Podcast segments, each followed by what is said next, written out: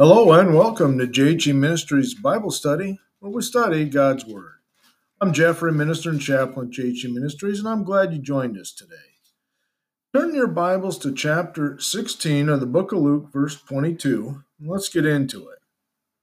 Now, we're in our discussion over the rich man and Lazarus. Last time we finished our discussion on the greedy Pharisees and now let's go ahead and continue with verse 22 with our discussion here with the rich man and Lazarus. Now, verse 22 when the beggar died, he was carried by the angels to Abraham's bosom. Many question whether angels actually participate in conveying the souls of believers to heaven. We see no reason, however, however for doubting the plain force of these words. Angels minister to believers in this life, and there's no reason why they should not do so at the time of death. Abraham's bosom is a symbolic expression to denote the place of bliss. Now, to any Jew, the thought of enjoying fellowship with Abraham would suggest inexpressible bliss. We take it that Abraham's bosom is the same as heaven. Now, when the rich man died, his body was buried. The body that he had catered to and for which he had spent so much. But that was not all. As we see in verses 23 and 24, his soul or conscious self went to Hades.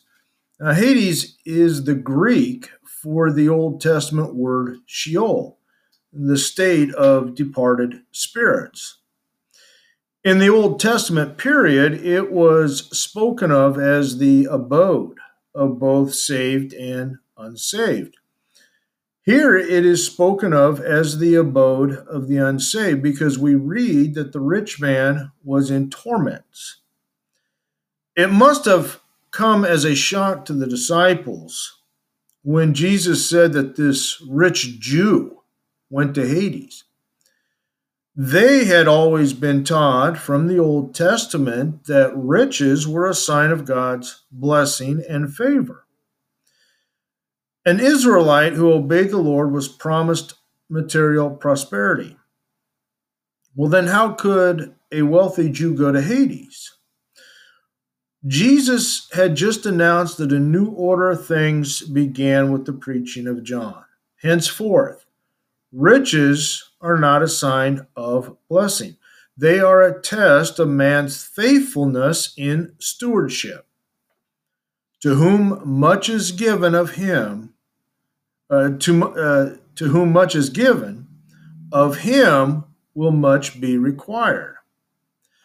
So, verse 23 disproves the idea of soul sleep, the theory that the soul is not conscious between death and resurrection. It proves that there is conscious existence beyond the grave. In fact, we are struck by the extent of knowledge which the rich man had. He saw Abraham afar off and Lazarus in his bosom. He was even able to communicate with Abraham calling him Father Abraham, he begged for mercy, pleading that Lazarus might bring a drop of water and cool his tongue. Now, there is, of course, a question as to how a disembodied soul can experience thirst and anguish from flame.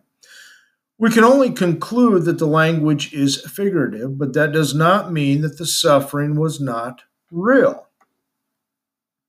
So in verse 25, Abraham addressed him as son, suggesting that he was a descendant physically, though obviously not spiritually. The patriarch reminded him of his lifetime of luxury, of ease, and of indulgence. He also rehearsed the poverty and suffering of Lazarus. Now, beyond the grave, the tables were turned. The inequalities of earth were reversed. By calling the rich man son, Abraham conveys something of the compassion that God himself shows even to those who spurn him. In a masterly summary, Jesus contrasts the previous states of the rich man and Lazarus with the now and here of their situations after death. In verse 26, we learn that the choices of this life determine our eternal destiny. And once again, death has taken place. That destiny is fixed. There is no passage from the abode of the saved to that of the damned, or vice versa. Verse 26 shows the utter and unchangeable finale, uh, finalness of their decision. Taking a look at verses 27 to 31. In death, the rich man suddenly became evangelistic. He wanted someone to go to his five brothers and warn them against coming to that place of torment. Abraham's reply was that these five brothers, being Jews, had the Old Testament scriptures, and these should be sufficient to warn them. The rich man contradicted Abraham, stating that if one should go to them from the dead, they would surely repent. However, Abraham had the last word. He stated that failure to listen to the word of God is final. If people will not heed the Bible, they would not believe if a person rose from the dead. This is conclusively proved in the case of the Lord Jesus himself. He arose from the dead, and men still do not believe it. From the New Testament, we know that when a believer dies, his body goes to the grave, but his soul goes to be with Christ in heaven. We can refer to 2 Corinthians chapter 5 verse 8 and also Philippians chapter 1 verse 23. Now, when an unbeliever dies, his body likewise goes to the grave, but his soul goes to Hades. For him, Hades is a place of suffering and remorse.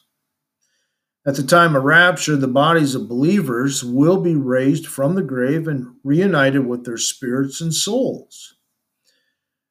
We can reference 1 Thessalonians chapter 4 verses 13 to 18. They will then dwell with Christ eternally. At the judgment of the great white throne, the bodies, spirits, and souls of unbelievers will be reunited. We see this in Revelation chapter 20, verses 12 and 13.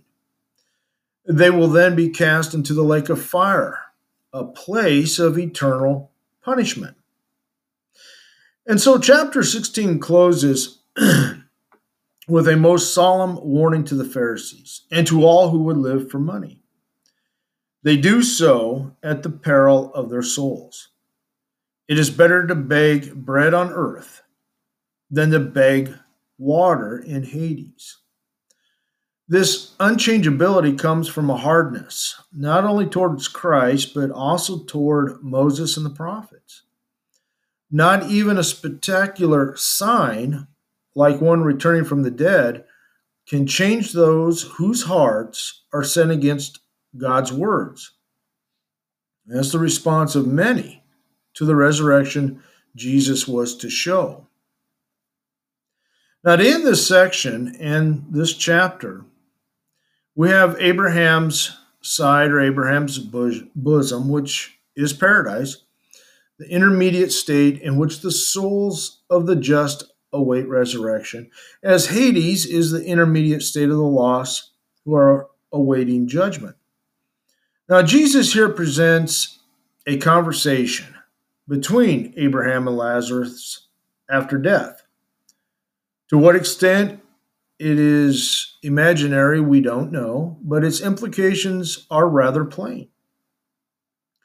For one thing, angels are on hand at the death of saints to bear them away to glory. For another, the lost are in torment. There is an impassable gulf between paradise and Hades, implying that death ends our opportunity for salvation. The scriptures are entirely sufficient to bring men to repentance, and the standards of this world do not apply in heaven. Many of those who are first here will be last there. Those who occupy high places here may be the lowliest there. And many of those who are ignored by the church dignitaries here may be their masters there. So, one final thought Heaven and Hell. The story of the rich man and Lazarus is one of the many, many sidelights on the hereafter found in Jesus' teachings. He talked much about the future life. He appealed to the hope of heaven and the fear of hell. He spoke often of the unhappy fate of the lost as well as of the blessedness of the redeemed, setting them over against each other. In Scripture, we often see the words heaven, hell, and eternal life. It is a pity that the present day pulpit so generally ignores and even looks down on the very motives that Jesus himself appealed to. One of the most powerful stimulants to do good and most powerful deterrents from evil in this life is a profound conviction as to the reality of the future life. The fact that our place there will depend on our decisions and our actions in this life. A heart firmly fixed on heaven will surely mean a more careful walk in this world. This world has an end. That one lasts forever. And with that, we close chapter 16. Next time, we will begin chapter 16. We'll see the Son of Man instructs his disciples. So until next time, God bless you and keep living Christian strong.